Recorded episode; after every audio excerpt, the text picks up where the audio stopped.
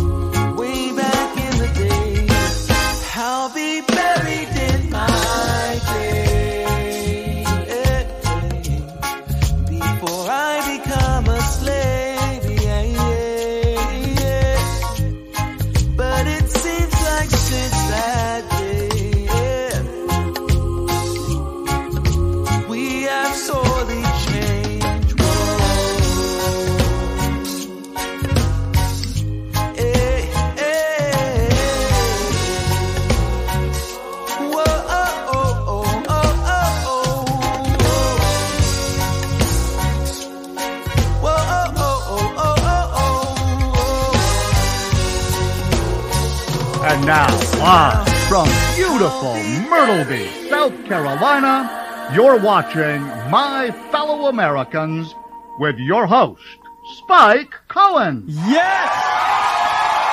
Yes! Yes, it's me! It's me! Keep clapping! This year, it's almost over. Keep clapping for the end of year miracle. How would we know that you wanted this year to finally end if you didn't keep clapping? Folks, welcome to my fellow Americans. I am literally Spike Cohen. It's almost over.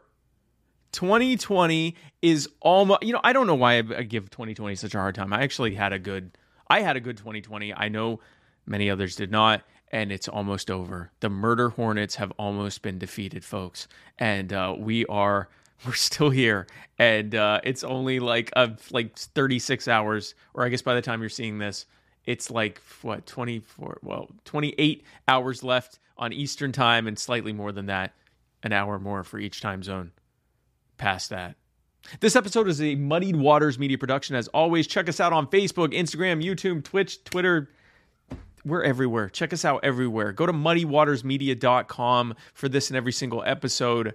Uh, go to anchor.fm slash muddied waters uh, to check out our podcast. We are on all the podcasting apps. We're on Spotify. We're on everything. Check us out. Share this video. Share this podcast. Share however you're watching or listening to this. Share it. Share it right now. Please, please share it because the last thing that big tech wants is for you to share the truth. And the truth is this show.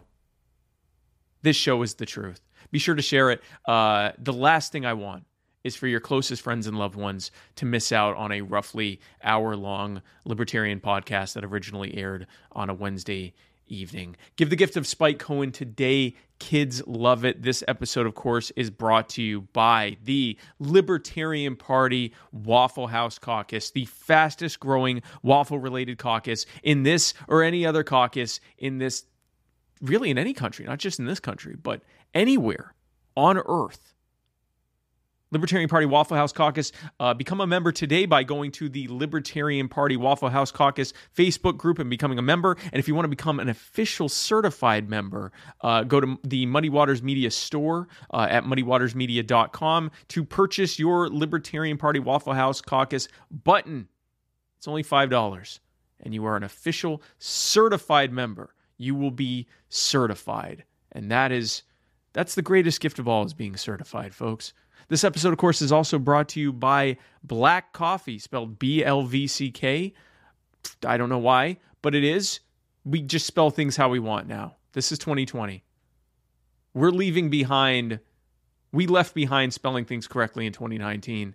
I don't know what's happening for this year, but at least for now, this is spelled B L V C K. Uh, go to Black Brews, blvckbrews.com to order some of the most delicious cold brewed organic coffee to ever be horrifically misspelled. Uh, and be sure to use the checkout code MW for free shipping. Uh, and of course, this episode is brought to you by Chris Reynolds, attorney at law. If you are in the Tampa Bay area of Florida and you find yourself personally injured, go to chrisreynoldslaw.com and he will get you money because that's what that's what personal injury attorneys do. I probably should have a better way of promoting that, but I mean, if you've been injured and you want money, go to Chris Reynolds. He will do a fantastic job. I can't guarantee that legally, but he is a very, very good attorney. ChrisReynoldsLaw.com. I'm, I'm going to work on that. I'm going to work on that uh, that promotion. But if you are injured, Chris Reynolds, go to him. The intro and outro music to this and every single episode of My Fellow Americans comes from the amazing and talented, and talented Mr. Joe Davi. That's J O D A V I. Check him out on his Facebook. Go to his SoundCloud. Go to his Bandcamp, joedavimusic.bandcamp.com. Buy his entire discography. It's like $25.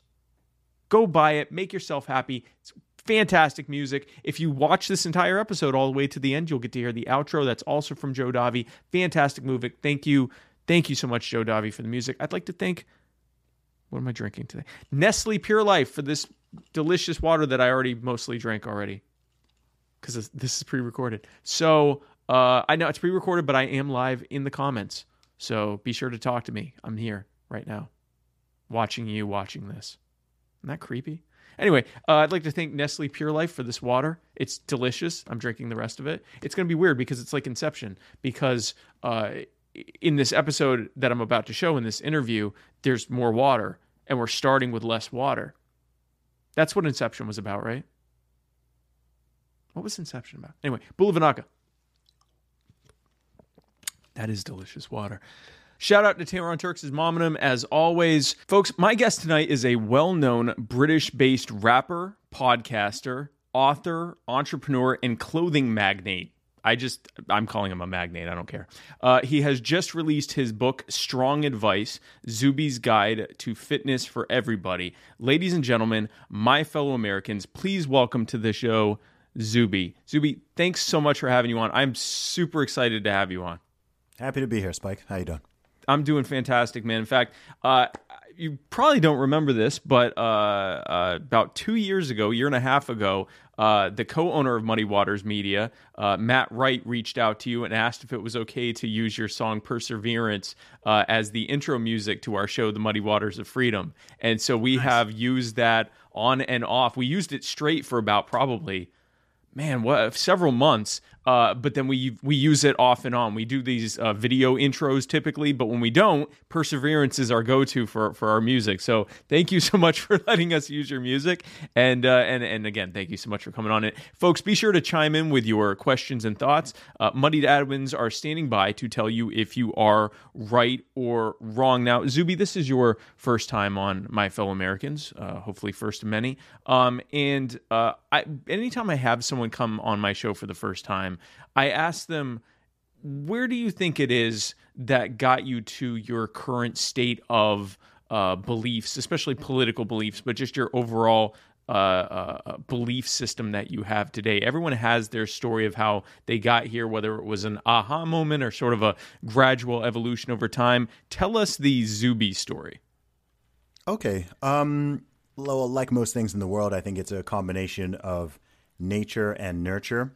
I'm not someone who has really shifted that much politically over, I would say, the course of my lifetime. I mean, I used to be relatively apolitical, but I think even as a child or certainly as a teenager, if you were to sort of pull me on certain things, I guess I would probably come out as slightly right leaning, slightly conservative leaning on the majority of issues and topics and ideas.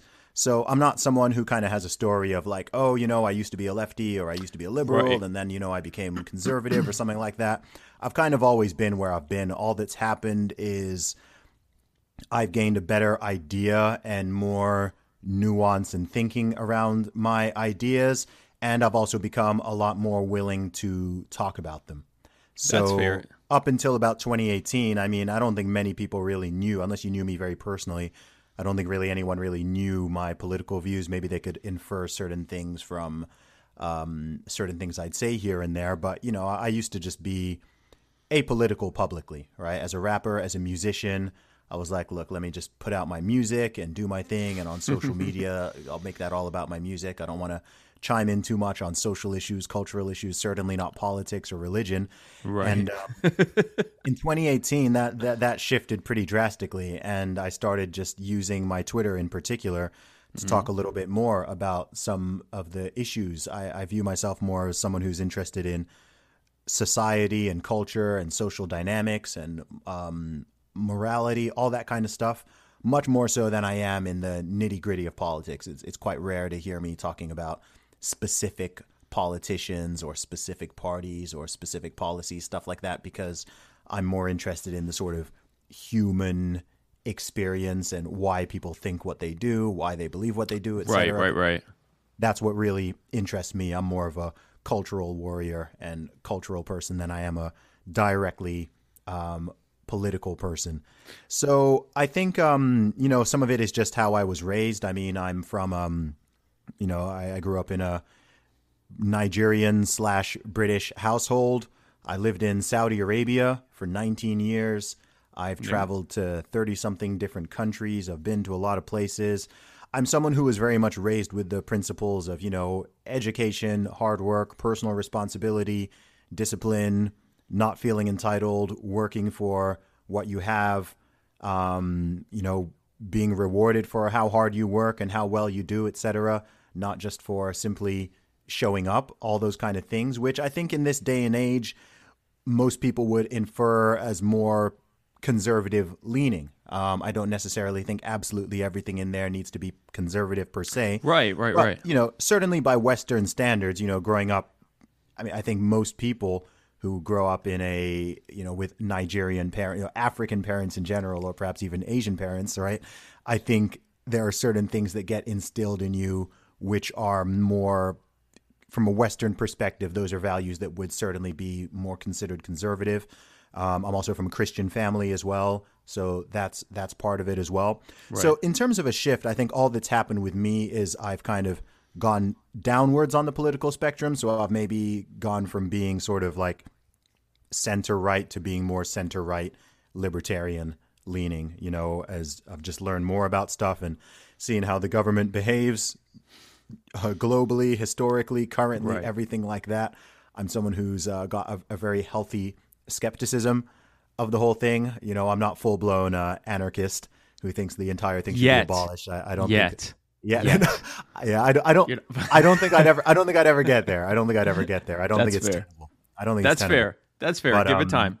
Yeah, but that that those are my sort of general leanings. But I like to think I I've got a pretty good understand. Even with people I disagree with, I can Yeah. generally understand where they're coming from, and I try to be, um, you know, very open minded, and I, I like having conversations with people and discussing things, debating things, understanding all different sides, so that whether I agree with someone or I disagree with a certain view, I can at least see where they're coming from, and not just assume that it's based on malice or stupidity. Just like I wouldn't want anyone doing that with my views.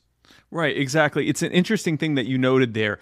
Outside of the Western world, the stuff that you just said that, you know, you got to work hard for what you want, that you can't just show up and expect things, that's not really considered left or right. That's just sort of what most people think.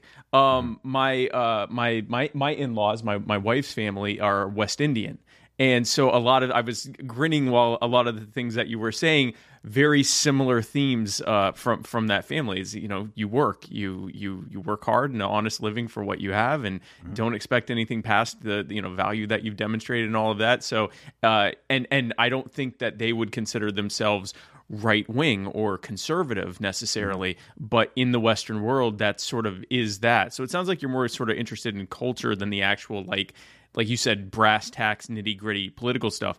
What would you say was the sort of an aha or gradual evolution that made you decide to be more vocal? Was there a thing that happened, or was it just sort of you found yourself, you know, you started by saying, oh, well, you know, I don't think I really want to get into politics or talk about it. And after a while, you're thinking, holy crap, I'm on Twitter, uh, you know, uh, uh, starting uh, very deep uh, socio political and, and cultural debates. Was it, was it sort of you figured that, figured out you were doing that, or was that something, you know, was there something that led to that? Yeah, there was actually a story leading up to it. So I'd say okay. around 2015, I started to feel like the world was getting weird, right? The modern Western world was becoming increasingly unmoored from.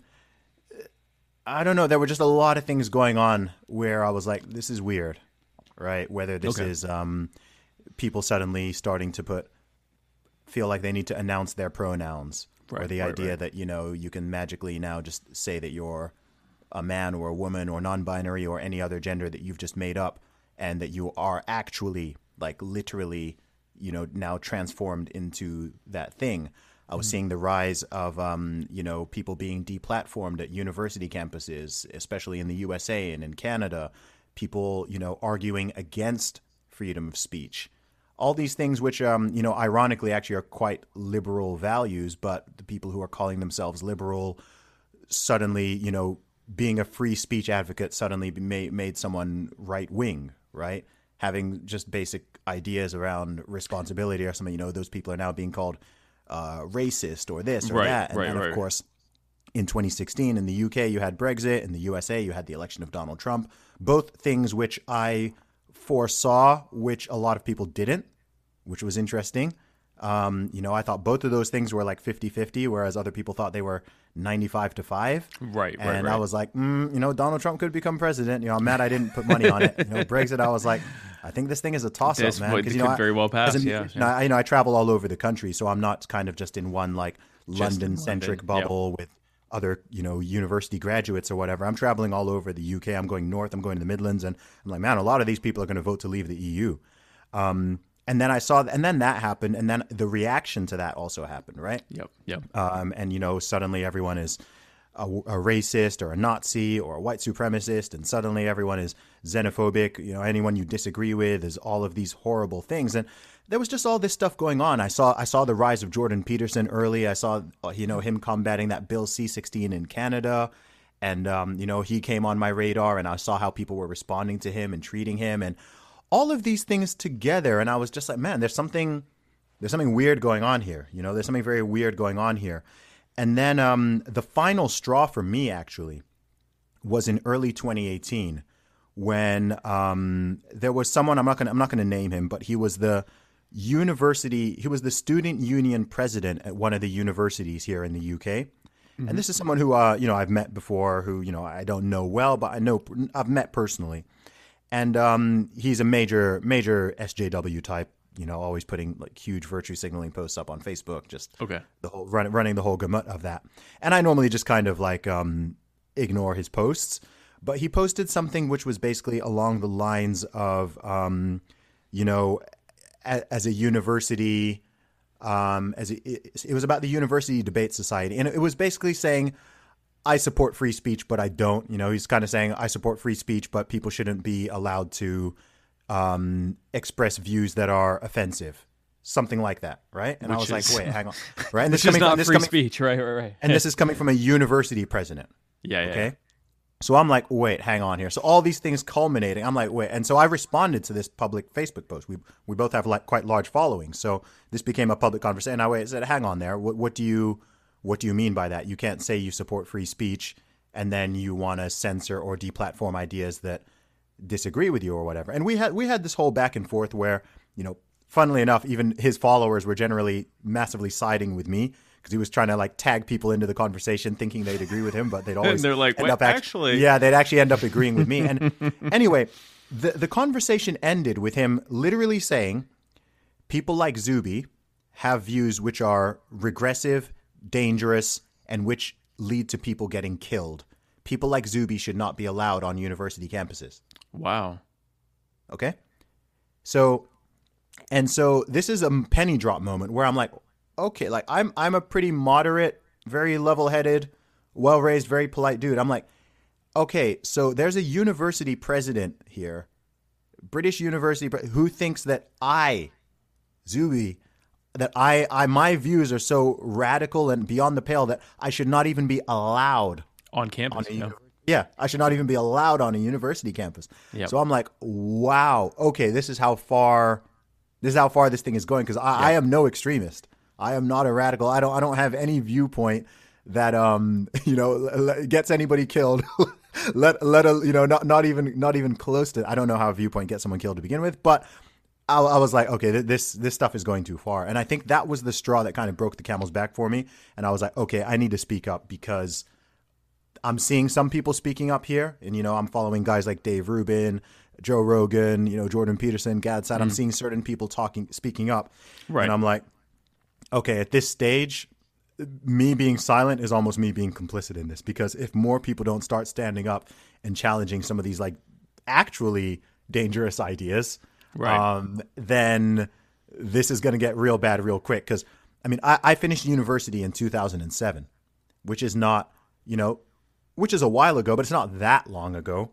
And in 2007, a lot of this stuff wasn't a thing right? It just it wasn't it wasn't a thing, right? The whole safe spaces, trigger warnings, deplatforming people, this Yep, like yep. anti-free speech, all, all of this stuff was is it's it's like man, this this has happened quickly. Like this has happened really quickly, and I'm concerned about this. So I just started, you know, tweeting a little bit more openly and aggressively about my thoughts on some of these things. Right, and right, then right. that sta- that started to really resonate with some people. Yeah. Yeah, and then in, I had it. My first viral tweet was in 2018, and it was um. You remember Kanye West came out and he he wore the MAGA hat and he visited the White House and he was supporting Yes. Trump and whatever. Yep. And the backlash that he got and the names that people were calling him, et cetera, all that stuff. I put out a tweet related to that, and that tweet went viral, and um. That's when I really started to get a lot of American followers, actually, because before that, my following was primarily UK based. And then I put out this one tweet that had something to do with Kanye West and just the fact that he, you know, everybody, anybody, you know, should be allowed to express their feelings, right? Express Right, their right, politics, right? Yeah. Why why can he, you know, if he said that he was supporting some Democratic candidate, right, there would have been no backlash. There but by been him yeah. wearing a MAGA hat and saying he supports Trump, all of a sudden people are even calling him racial epithets. And I'm like, oh wow, okay. Um, so that was kind of that that was the the sort of crack that kind of broke me through in that regard. And then of course in early 2019, I identified as a woman. I broke the British women's deadlift record. That went very very viral, and that just sort of put my whole thing on a on a rocket ship and somewhat changed the trajectory even of what I'm known for. Prior to that, you know, I was always primarily known for my music. Um, and I'm going to be putting out a new album next year to bring some of that back. But a lot of like, you know, a lot of people now know me for my social commentary, shall we say? Political slash social commentary. Yeah. Yeah. So, so, that's the story of how it happened. So I, I want to ask because you know you, you mentioned that you've been told that you shouldn't be on college campuses. You you don't want me to add under your byline known white nationalist or something like that. Like it's not. No, I have I have been a, accused of being a white supremacist, but I um, can- yeah. despite the rumors, um, I'm not. Shock, shockingly, I mean, Shockingly. there aren't, there aren't that many people such as myself, or even you know, such as yourself, who would you know, sort of fall under that banner. But I mean, they've been doing their diversity hiring apparently, but you are a diver. See, this is how far circle we've come on tolerance, folks. that that now the white nationalists have diversity hires of of the uh, the child of uh, uh, African born immigrants uh, who was raised in Saudi Arabia. So it makes sense. You know that that's where I would if I were looking to expand my white nationalist brand. I certainly would be tapping rappers. That would make sense. Um, Yeah. So I I, I want to touch on the trans thing um, because uh, it's certainly is a hot button issue. Uh, I can tell you my personal opinion. If, if someone tells me, uh, you know, uh, someone that I knew as a man or as a woman is now telling me I, you know, have uh, you know, I've always felt this way, or I've realized that I feel this way, that I am a woman, or that I am gender fluid or pangender, or any of the things, and this is what I want to go by. I typically, I'm very libertarian. I'm very, uh, and not just libertarian, because libertarian doesn't necessarily mean you have to go with that, but libertarian, uh, or I'm very much in the thinking of, if that's what you want to be called or if mm-hmm. that's what you want your pronouns to be it, it doesn't really bother me. I'm perfectly fine with that and it, it, it, certainly means more to the person that's asking than it does to me one way or another. So that's typically mm-hmm. where i come from. Um, and I, I, think some of that is i changed my name to spike which obviously isn't the same thing as changing uh, or, or re-identifying your gender but i did it when i was three and i was very insistent and people kind of had to go with it because i said this is who i am now. So I, personally to me identity is kind of a personal personal thing, and if someone wants that, that's that's fine with me. Uh, I think what I do find troubling is that. Uh, there is this idea that anyone who says, and for even if I don't necessarily agree with it, for I guess understandable concerns of saying, wait a second, uh, why are we now calling you, you know what, what, where did this all come from seemingly out of nowhere uh, I, am I'm, I'm a little concerned about it whether that's a, a you know a, a something I agree with or not, the idea that someone who has that opinion not only is a bad person, but actually needs to be stamped out from society and their opinion shouldn't be even be allowed to be said um, is a very troubling thing. Because even if you and I and and I, I, I'm interested to get your take on that, but even if you and I both agree, or even if the vast majority of people agree that you know if that someone should uh, use the preferred pronouns of someone. Even if this is the thing that we all go okay well you know what? Yeah i guess we we mostly agree on that you've started a precedent that something short of just straight up genocide. It's one thing to say, I think an entire race of people should be rounded up and killed or something like that. Yeah, no, that probably, there's not a lot of positive discourse to come from that.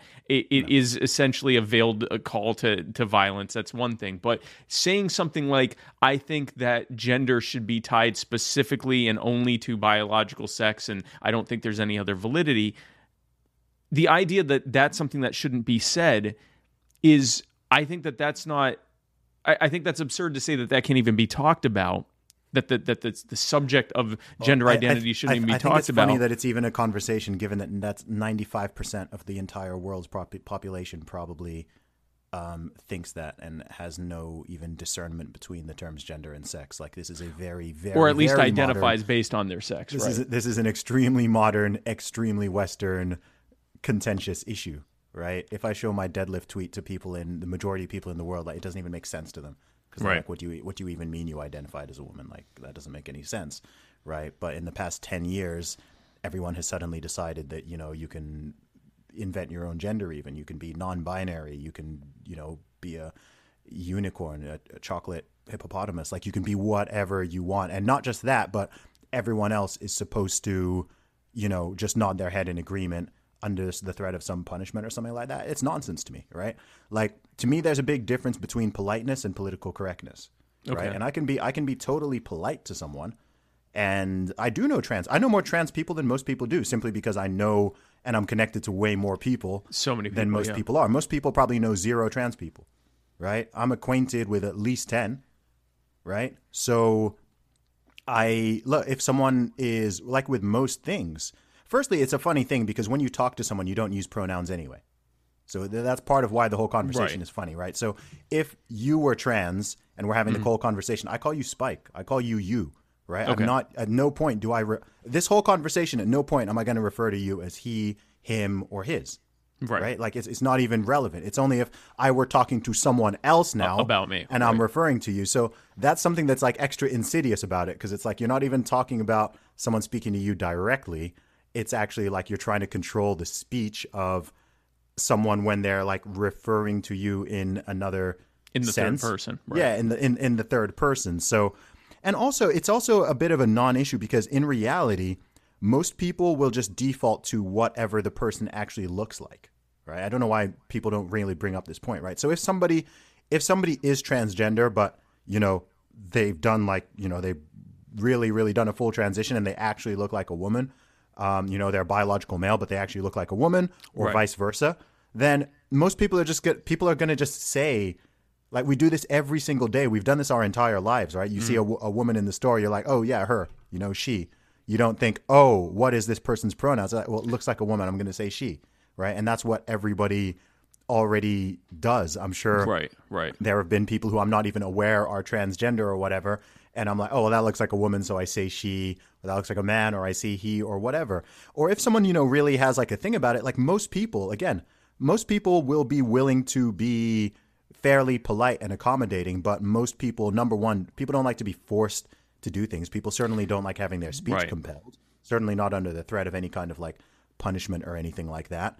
Um, but but also um oh i've lost my i've I've just lost a second point right there i had i just lost a second point. I might i, I might i might come back to that one. No problem. but yeah you know pe- people don't like being told what to do. And and people all oh i remember. And people also don't want to have to look you should always be able to say the truth okay? And the truth is that a man cannot actually turn into a woman and a woman cannot actually turn into a man. From like from a true biological genetic chromosomal sense like people want to talk about like science right? You can't act i cannot actually turn into a woman it's not possible it is not possible. I could I could dress like a woman. I could take hormones. I could even go undergo certain surgeries to make me look more like a woman, but I will never be the same as a biologically born female. It's it's impossible, right? And that should not be controversial. This is simply a fact. Just like I cannot become, you know, I, I could not become ethnically Jewish. You could not become ethnically Igbo Nigerian, right? Right. You just you can you could do stuff to make yourself look more like me. I could do stuff to make myself look more like you. Right. But I can't I can't actually, you know, beyond the you know, I, I could convert to Judaism, but I couldn't actually become the faith, Jewish- right, right, right. Yes, I right. couldn't actually become a Jewish person ethnically. Like it's it's Mm-hmm. not it's not possible. Right? No no matter what I do, this is just a biological factual reality. So if someone wants to or feels like or you know whatever terminology they want to use, you know they want to live their life in another way, most people don't really care. Like most people don't just don't really want to be bothered. Like I'm not going to bother them. I don't want them to like bother me or force me to do whatever, right? Most most people certainly in the western world, most people are pretty liberal in that sense, right? As in, okay, fair enough. Like that's who you are. Maybe I don't even totally understand it, right? I don't I don't 100% understand the idea of okay, I'm a man but I like feel internally like a woman. I I don't I don't But if you're that. but if you're asking me to call you this, then you know it's no skin off my back type of thing, as opposed to Yeah, you I- have to call me this or you're a no, bad like, I, person. like I don't care. Like I said, I mean, I know trans people, and I'll call them by whatever I'll call them by whatever their name is, and I'll Right. typically, if I'm referring to them in the third person, if they look like a man or they look like a woman, I'll just say, oh, he, she, whatever. Like I don't, Right. I don't think about it. I'm not thinking about let, but I think the whole z, them, they, them, the, all that stuff. I think is I don't ridiculous, you understand know? that. I don't if people, understand If people want to, if people want to roll with it and it's their choice, that's fine. But That's I'm not, yeah. you know, like like I can't even force someone to like. Of course, people call me he, but I can't. I can, I, I wouldn't even. I, I wouldn't want to compel. Certainly not with any threat of the government for someone to refer to me as he. Right. If someone wants to call Zuby a she, they can go ahead, right? People Right. might be a bit look at them a bit weird, like why are you calling that dude with a beard she? But I don't care, right? Even if I may consider it impolite or I might not like it or whatever, you know, it's it's whatever. It's not. It's not. It's also not the biggest thing in the world.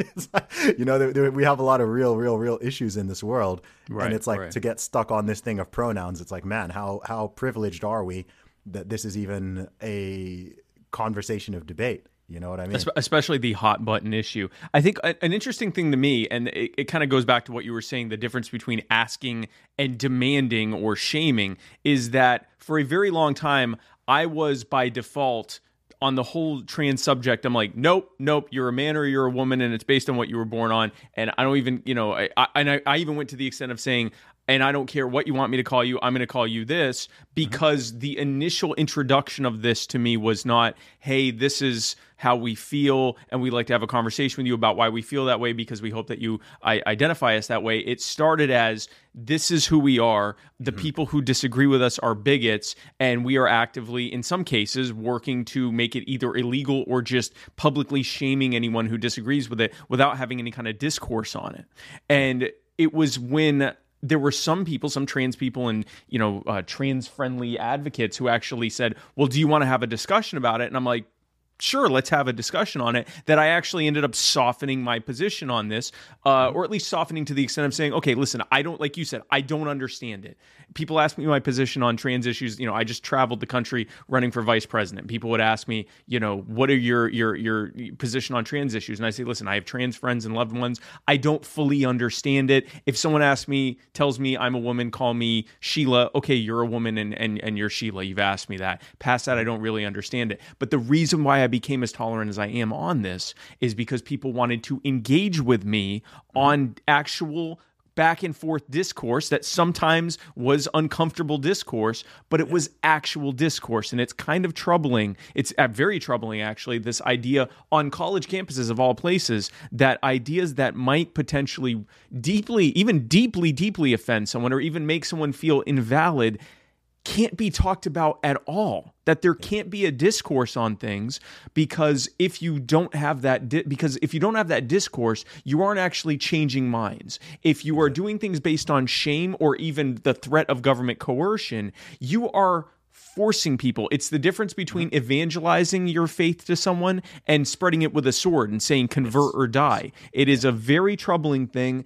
and it doesn't lead to a change culturally that's positive for the people doing that. It leads to people, you know, kind of uh, often uh, capitulating and going along with it until eventually enough people stand up and say, "You know what? I, I don't even know how I feel about this, but I'm not going to let you tell me what to what what to say and what not to say." And it actually leads to an anti backlash to that thing because you've now you, you've sort of created heroes or martyrs out of the people who are just saying, "You know what? I'm not sure how I even think about this." And you're lumping them in with people who are like, "I think trans people should be killed or something like that." Like you end up mm-hmm. pushing people into an active into a, a more of a radicalism or at least being tied to radicalism because they have questions or because they don't understand or because they want to know more about it. And I think that that is incredibly troubling. And that's you know it sounds like that's sort of what got you into being as vocal uh, politically and socially and, and and and culturally as you are. It sounds like Yeah, most definitely. I mean, what you said there is interesting. I mean, something I've noticed, and th- this goes, this is certainly true for um, the whole trans debate, but it's also true for a lot of other debates, which is that the activists are not representative of the people they claim to be advocating for. often not. Yeah. Right. So a lot of these trans rights activists, firstly, a lot of them are not trans. I think majority of them probably are not. And those who are, in my experience and from what I've gathered, they're not really representative. Uh, like I think most trans people just kind of want to live their life and not be bothered, Right. right? Uh, Like, like I think that's what most people want, right? As someone who's In general, that's, yeah. what, that's what most people want. You know, just live my life and don't be bothered. I don't want to be. I don't want to be attacked. I don't want people to insult me as I walk down the street. I don't want to be discriminated against in the workplace or in a shop or whatever, regardless Right. of my race, my gender, my identity, my sexuality, whatever. I'm 100% on board with that, dude. I don't want anybody being discriminated against in any way. But I think Right. that, especially with the trans thing, because like I said before, most people don't know anybody who's trans.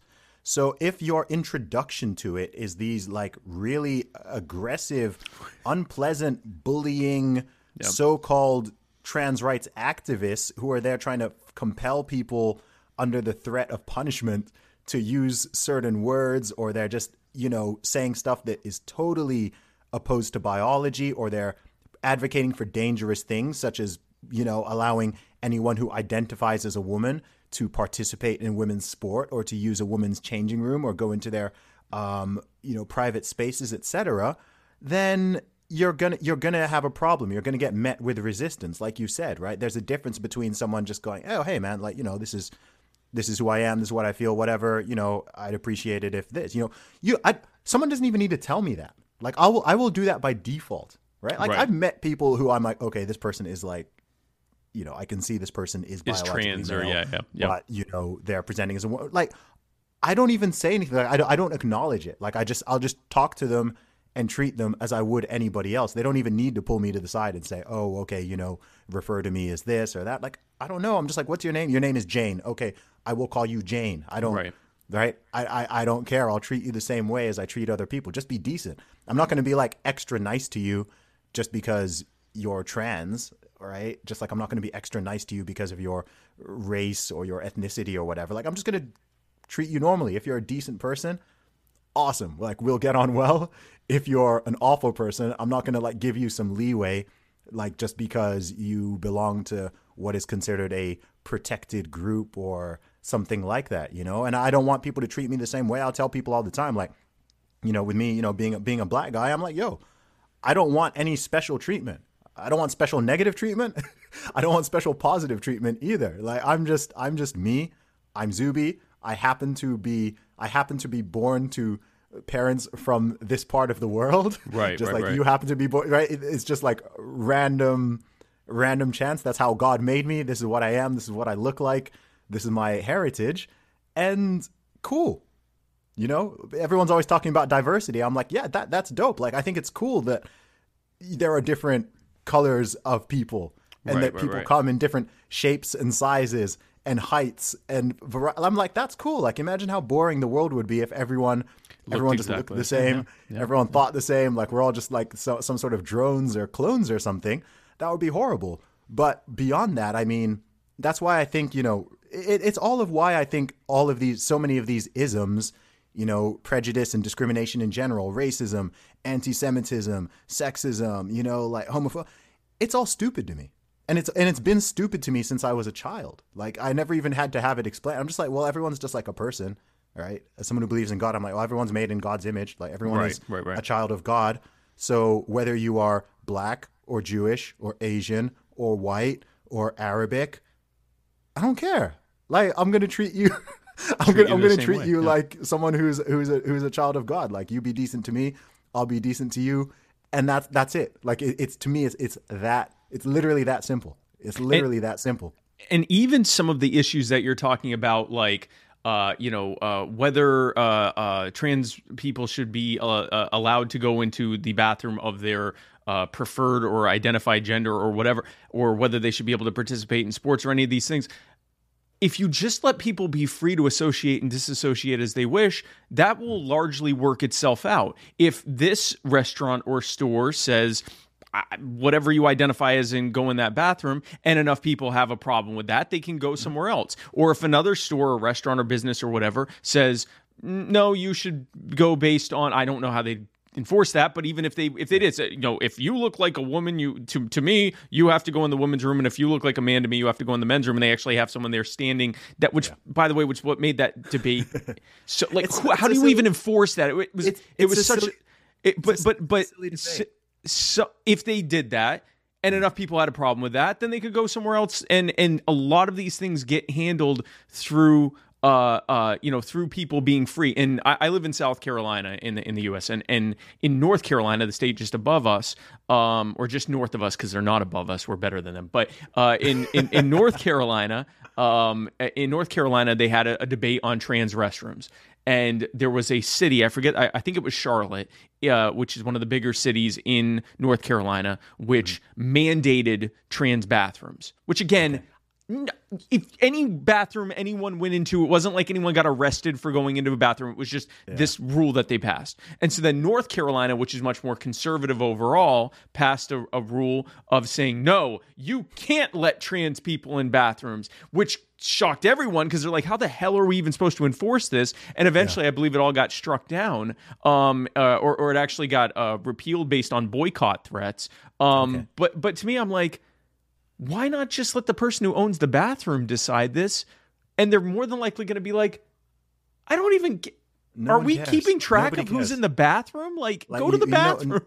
yeah, no one, no one is checking genitals before you walking. into Right, the I was- like again, again, people will just like like I've said before, right? People, it- it's it's it's a non-issue. I mean, I think. I think even there's a part of me that like I'm happy to talk about this, but there's a part of me that feels like even this discussion and this debate is is certainly at high levels. To me, it's it's all it's all a distraction, right? You think Oh, of there's all the definitely an aspect of Think that, of all the problems that exist in the USA. Think of all the problems that exist in the world, and people are wasting time and money, right? If you're talking politics, right? Mm-hmm. All these people are being paid by tax dollars, and it's like you're talking about uh, who's using what bathroom in North Carolina. restroom. I'm like, are there not more pressing issues which affect No. No, no, we're not talking about zero point. I don't know, zero point one percent of the population. We're talking about like everybody, things that affect everybody, things that really matter. Like any time we're spending talking about this other stuff is time spent not talking about or solving some of the more pressing things. And like I've said, look, most people are pretty. Um, most people in the Western world are pretty just like I don't even want to. Not even like.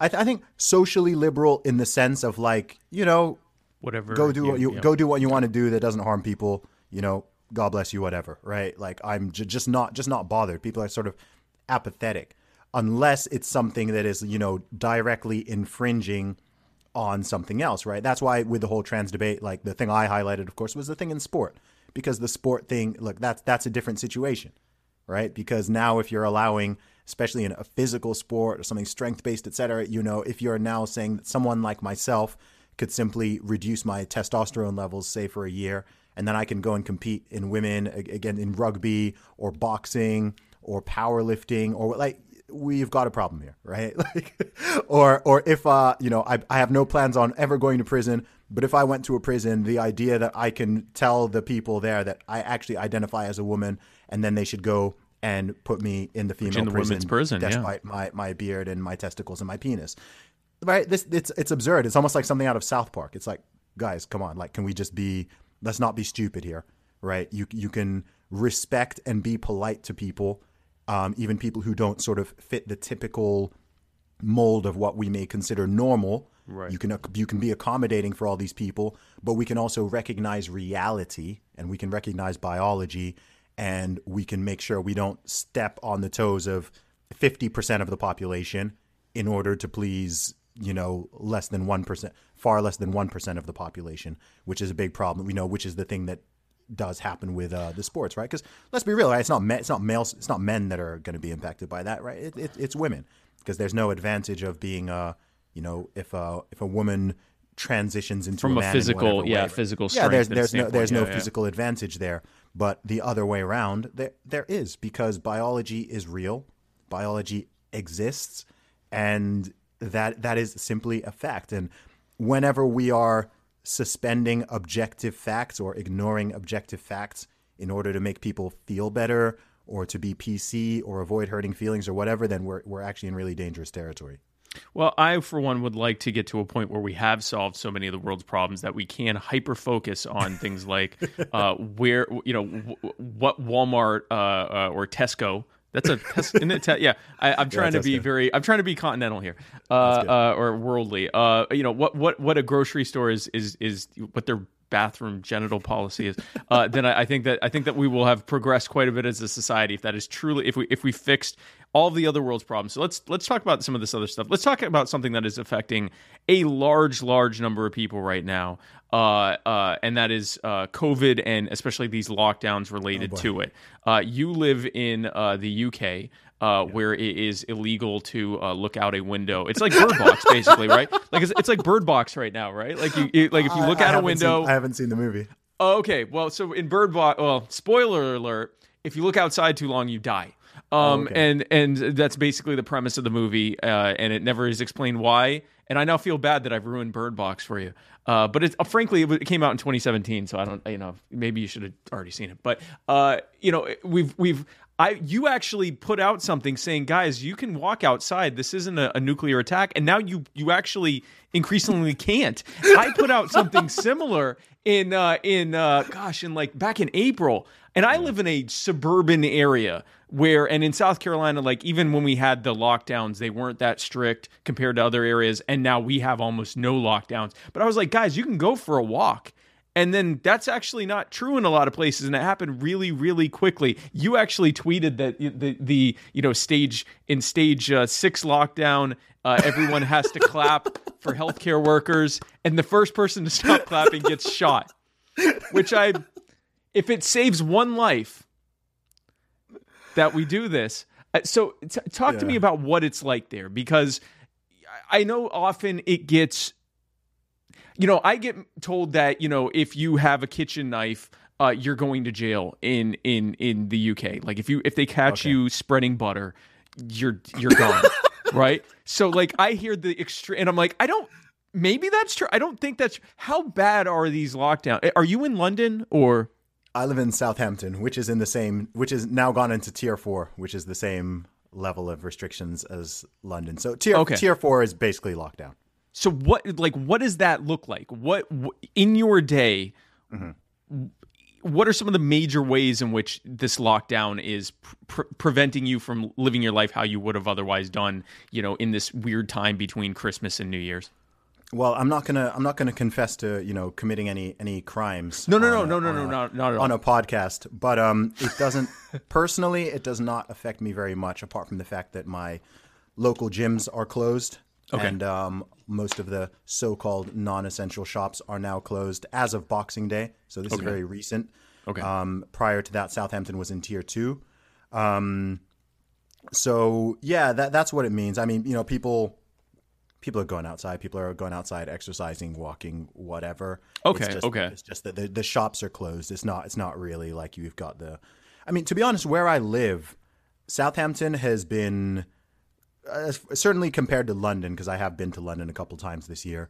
Southampton has been a lot more relaxed than London. You know, the even when we had the initial lockdown, I mean, I was going out every single day and I was walking past the police all the time, and they'd they'd wave to me and we'd chat and whatever. Like, they, they, they, we've never had um, I, I've never witnessed in real life here in Southampton any sort of like super draconian or super authoritarian enforcement of the rules.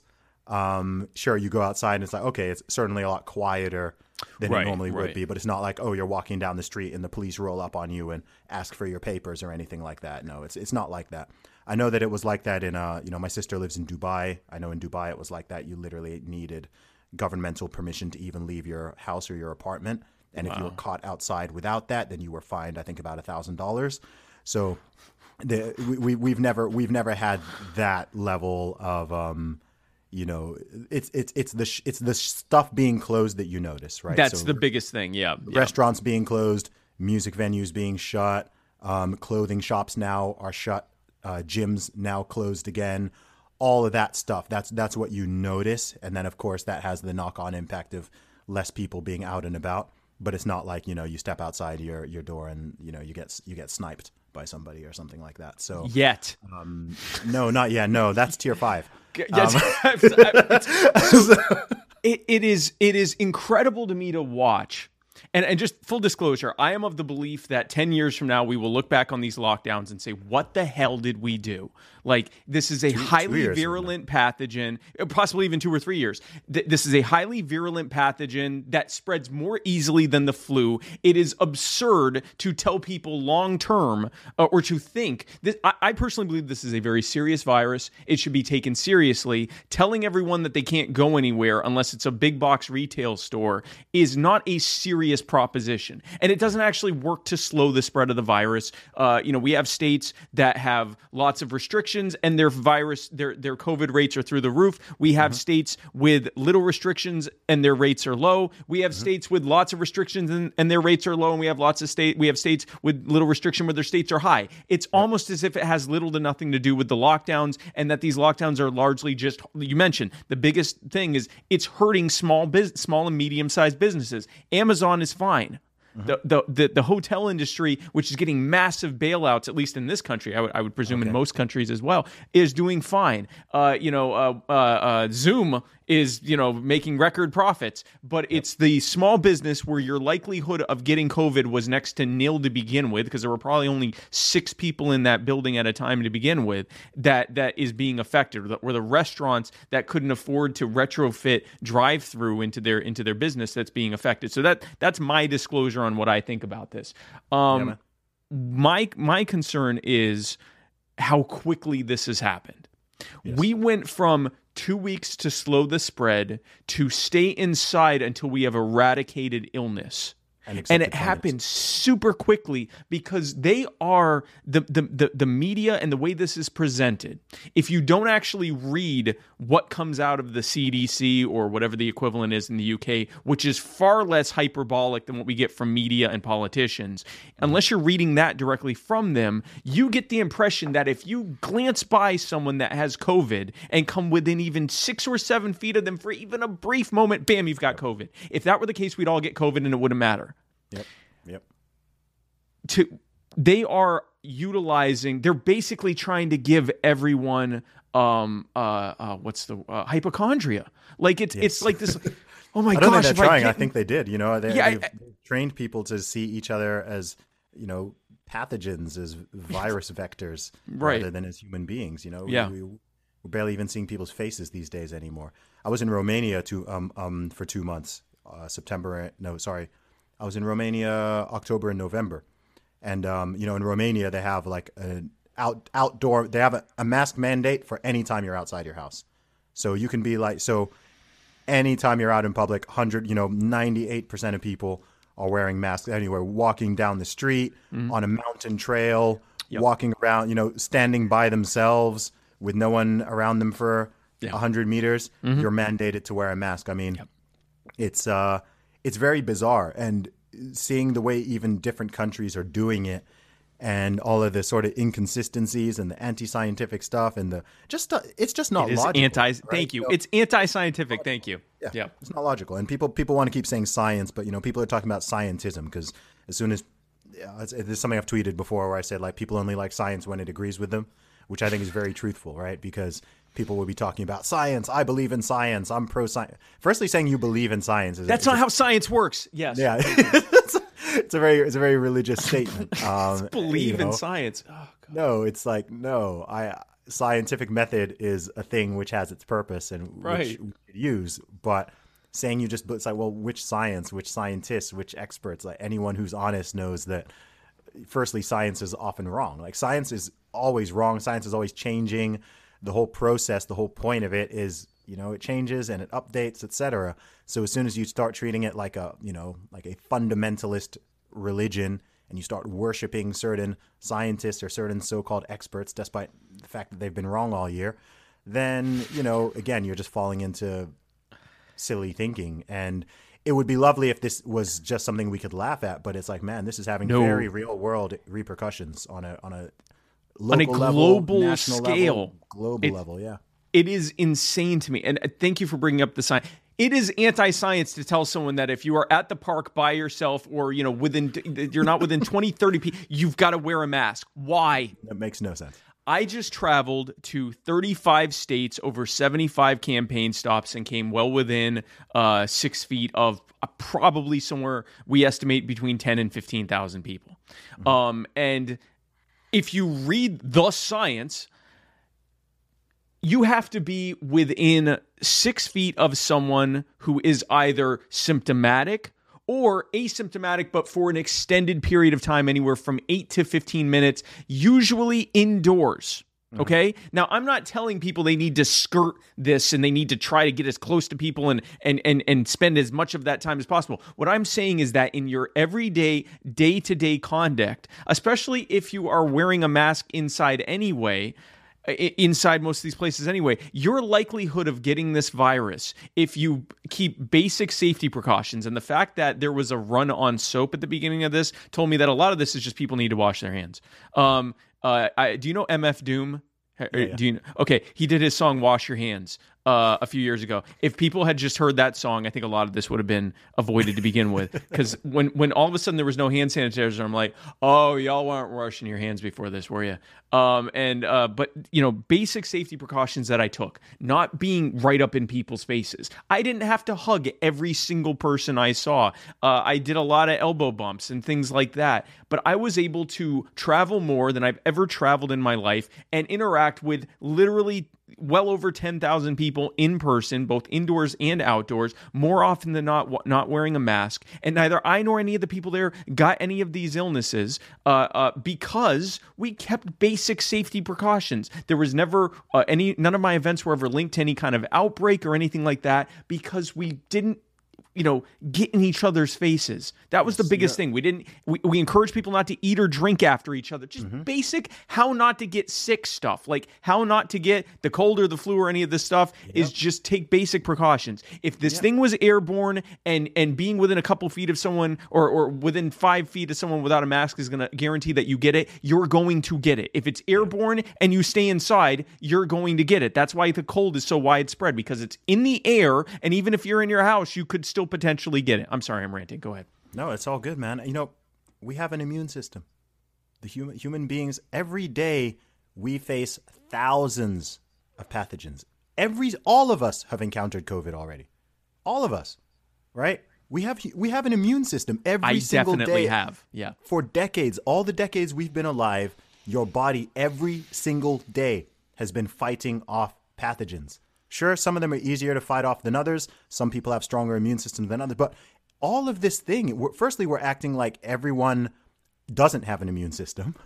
And then we're also acting like everyone is also equally likely to catch it, but also if they catch it, equally likely to die or have similar symptoms, which is, again, is all anti scientific garbage. We, al- we already know if you're over the age of 70 in particular, and especially if you have some comorbidities, then yeah, you do not want to get COVID, right? Like you've got a much higher, Right. you know, the chance, the risk of death goes into, you know, single digit percentages, maybe rising to double digits if you have a ton of comorbidities stacked on top of each other. But if you're under the age of, say, 60 and you are healthy, then the chance of you dying of this thing, it's not impossible, but it's highly, highly, highly highly, unlikely, improbable. Even if you were to catch it. You know, I've never, I- I'm 34. I've never had a flu in my life. I've never even had the flu. And I've never taken any super extreme precautions not to get the flu. But I've, I've never had the jab. I've never had been vaccinated. I've just I've just never had the flu. I get a cold every single year. I always get the cold, but I've never had a flu. So Do you know why you get a cold every single year? Because it's in the air. Yeah. You can't avoid it. Yeah. There's nothing you can do to avoid a cold. You can Yeah. you can and there's no cure for it. You just have it and thankfully like no one dies from the cold. But if it were in the air, if COVID or any other thing was in the air, there's not a damn thing you could do to stop from getting it. So it's not airborne and it's it is it spreads roughly the same, maybe a little bit more easily than the flu. So stay out of people's faces. Don't eat and drink after people. Wash your damn hands. Go and sanitize your hands. And and anyway, this this is a, a it's something that bothers me a lot. And Yeah, I, right, I- man. You're gonna it, it- uh, uh, uh, it is going to spread to a certain extent. Uh, I, I'm glad that there's a vaccine, uh, and I think that you know a lot of people are going to take the vaccine, and that coupled with the the people that have already gotten it, hopefully will will help you know slow down the spread of this thing. But the idea that we should be shutting down the world in the meantime and causing exponentially worse suffering as a result of it, because you were talking about privilege telling all of sub-Saharan Africa to shut down and not have trade, you are sentencing millions of people to death as a result of that from things like child malnourishment. They don't have food bank programs. They don't have, you know, food uh, uh, food lines that people can go to easily. They don't have a built-in social safety net to the same extent that we do here. You can't shut everything down. And I'm still ranting. I'm sorry. Th- th- No, this is all- like the it's most all good, man. I, is- I hear you. I'm with you. I'm with you. so, so I want to ask you, and I want to ask you because it's it is like on the hour now, but I wanted to very briefly talk about your, give you a chance to plug your book and the and the take back the power line clothing. Uh, uh, uh, could I get potentially like ten more minutes with you, or do you guys? Yeah, man. Let's do it. Let's do it. Okay, cool, cool, cool. Because I just and, and mostly like I literally I just spent all my time talking about all the stuff I wanted to talk about, and so I I I- I now want to give you a chance to to plug your stuff. Okay, cool. So reset, resetting the Jew. There we go. Um, okay, so Zuby, before I go uh, off on an even longer tangent about lockdowns, which is going to be impressive, but frankly uh, might not be the best use of our time, Uh, I'd like to get a chance to talk with you about uh, your, you know, we were talking about your entrepreneurial stuff that, that you're involved in. And, and the first thing is uh, you just uh, had a book that came out uh, called Strong Advice Zuby's Guide to Fitness for Everybody. And I, I was reading through the reviews and it, it looks like people are pretty, pretty happy with it. Uh, uh, and uh, you know are, are, losing weight from it. T- tell us about this book. What was the, what was the catalyst for this, and, and, and, what kind of stuff is in it? No spoiler alerts, obviously. Go yeah, buy the no, book no if, you, if you if you want to know what's in the book. Buy the damn book. But but you know what what led to this, and and you know what's in it.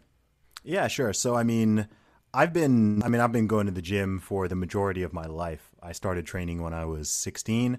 Um, I initially got into it because I used to play rugby. So over the course of the past 15 years plus, I've um you know, I've been through a lot of diet cycles. I've built a lot of muscle. I've gotten, you know, into the top percentage of the population in terms of strength. I've made a lot of mistakes. I've done a lot of things right. I've done a lot of things wrong. And I wanted to just write a book that I wish someone gave me when I was 16 that would have helped me to learn how to build muscle, burn fat, get stronger, gain weight, lose weight, look better, feel better, whatever my goal is, how to train properly, how to eat properly uh, how much to eat, how to structure my macros, all that kind of stuff that I had to learn the hard way.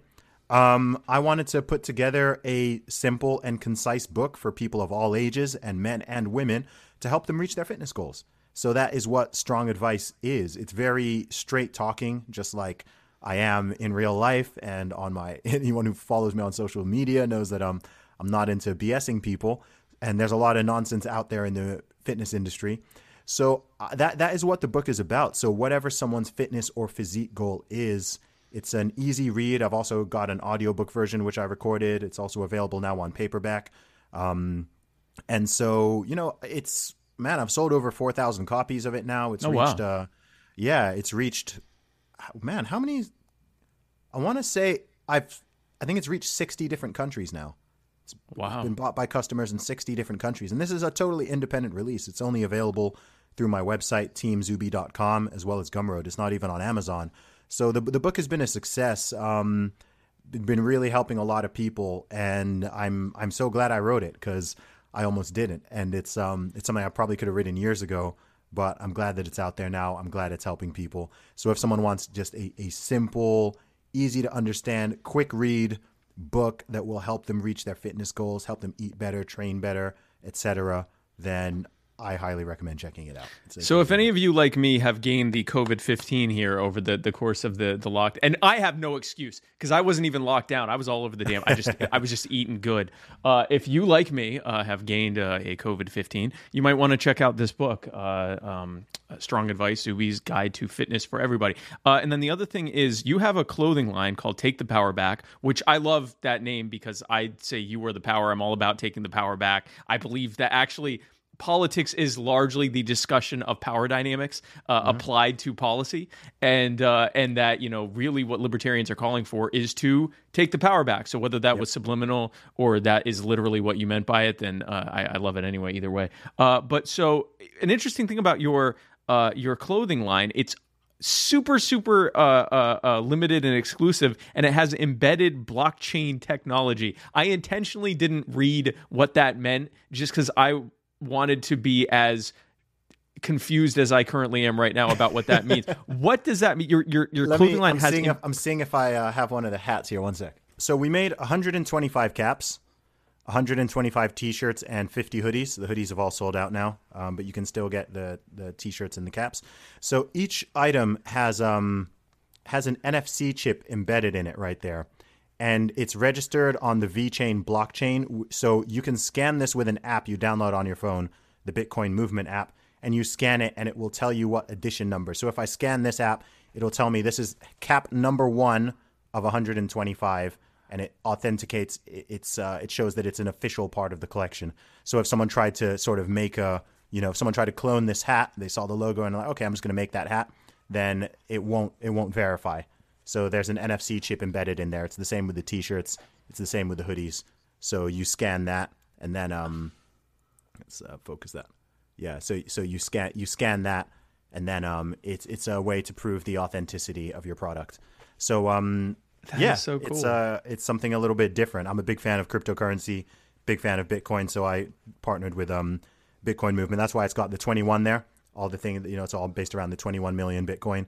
So you got the Team Zuby 21 million, take the power back. Um, so yeah, it's uh, something a little bit different. And uh, I'm gonna get. I'm literally about to order one of those because uh, I love blockchain. I like things that. Uh, so my my uh, my brother and I often are in a uh, a war over who can get stuff uh, be, before someone else can. I can get this, and hopefully, then the other ones get sold out, both for your benefit and so I can be like, "Ha, you can't even get this." Um, yeah. So that's that's really cool. Um, and you know, uh, blockchain is the future. Uh, crypto, cr- crypto, everything, but especially cryptocurrency. Uh, you know, for anyone that's saying, "Oh, you know, uh, Bitcoin is volatile," yeah, it is. It's volatile, but in this direction. Whereas, yes, it's true that fiat currency is steady. It has been steadily losing money or value the entire time it has existed, uh, or at least certainly in the U.S. Uh, that, that that's the case. Uh, and I remember when the pound sterling was worth a lot more per U.S. dollar uh, than it currently is now, and uh, it certainly hasn't lost value because the U.S. dollar has gained value. So uh, I can I can imagine any of the reasons an American would want to shift to cryptocurrency is probably even more so in the in the U.K. as well. I have just one final question I have to ask what got you into hip hop? Like, what is that something you've always been into? And then I guess as a follow up to that question, how are you? How do you have the least British accent I've ever heard of a British person in my? Is that because you've just traveled so much and, and largely lived outside of the UK? I know that's two completely different questions. That's fine. I'll answer the second one first. So, um, okay. like I said, I, I grew up in Saudi Arabia. I didn't grow okay. up in the UK. So when I was in Saudi, I went. I was in the American school system from kindergarten up until fifth okay. grade. Okay. So most of my teachers were American. Lots of my friends were American. So I picked up the accent there, and it's softened a little bit since I've been in the UK for a long time. But it's just a hybrid of the. It's just a hybrid of the two. Yeah. So that's where the accent comes from.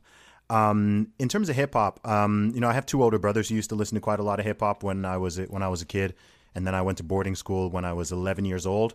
Um, and when I was in school, like I just got into a whole bunch of rappers. Um, and my friends and I would just we were, were we were all just became hip hop fans, and we just you know buy every CD that came out, just constantly be listening to the music, and that's how I got into it. And then um, when I was in university in my first year at Oxford, I uh, started rapping. I just started as a hobby, found out I was good at it, and kept doing it. Released my first album when I was 19, and then um, yeah, just uh, just been been going and growing from there. And I've that's awesome coming out. I'm recording my new album um, in January, and so people are going to be getting a lot of new music next year. That's cool. So we'll have another we'll have another thing to use. We'll have some new music to use for our, our oh, intro oh, man, on Muddy I, I Waters. Got some, I got some killer songs coming, man. Like I'm looking killers. forward to it, man. Yeah, I'm a huge I'm a huge hip hop head, and uh, when I got turned on to your music, I'm like, yes. And then when when totally independent of that, my uh, uh, uh partner in, in Muddy Waters Media was like um, so I know that you prefer for us to use rap music as the intro uh, instead of my his emo ukulele stuff he likes.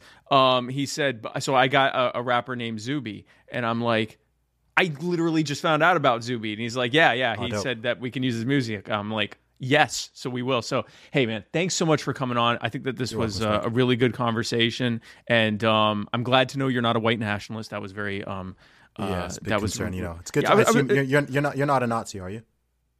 no, no, I am not part of the the J- Jewish diversity hire for the, okay. the Nazi movement. Okay. But just, thank just, you. Just checking. So. I'm gl- no, I'm glad you did. I'm glad you did. Each one teach one. Each one teach one. Yeah, but exactly. listen, hey, thanks so much for coming on, man. I really, it was an honor to have you on. I really appreciate it. No doubt, man. And thank you, folks, for watching this uh, end of year episode of My Fellow Americans. Uh, we had quite a year. I am so happy that it's almost over. And uh, and uh, be sure we already got stuff tuned in for next year. Have a fantastic new year. Come back here next week uh, for Tuesday at 8 p.m. Eastern. I don't know what time that is in the UK. I'm sorry, but it's the 8 p.m. Eastern time uh, for uh, the very first 2021 episode of the Muddy Waters of Freedom, where Matt Wright and I parse through the week's events with our special guest, Thomas Queter. Uh, and then on Wednesday, right here, same spike place, same spike time.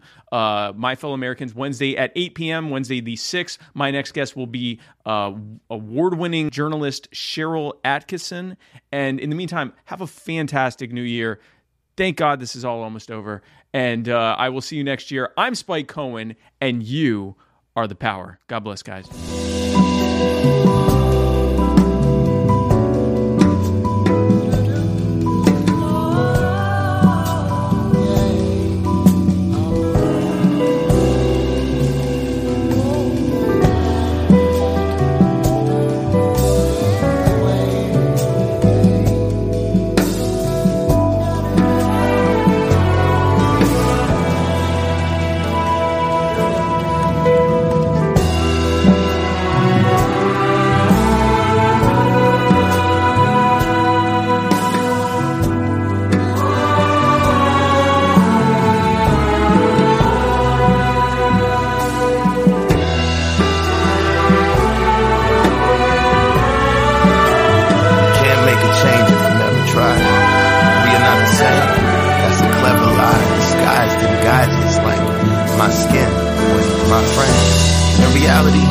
kin. Though I view the world through another's iris. If you slide in my kicks, it might fit. We might just unite and come together, become hybrid. At the least, slightly like-minded. Indeed, the life I've lived brings light to kindness. All you need is a sign. Put a cease to the crimes. Put an ease to the minds like mine. Sometimes darkness is all I find. You know what they say about an eye for an eye in a time when the blind lead the blind. Who am I to deny? I would cry when a loved one dies. I recognize that body outside, the holes in the body that was alive. Now confined to a chalk outline. Find out how, but you never know why. It ain't even make it to the news that nine. It ain't even make it to the news that nine. That's my sister, mother, father, brother, son. That's one of mine. All these I Close my eyes, open up to only find I'm in line. There's a pointless murder happening all the time. Either lose your life or mine. Caught up in their versus die.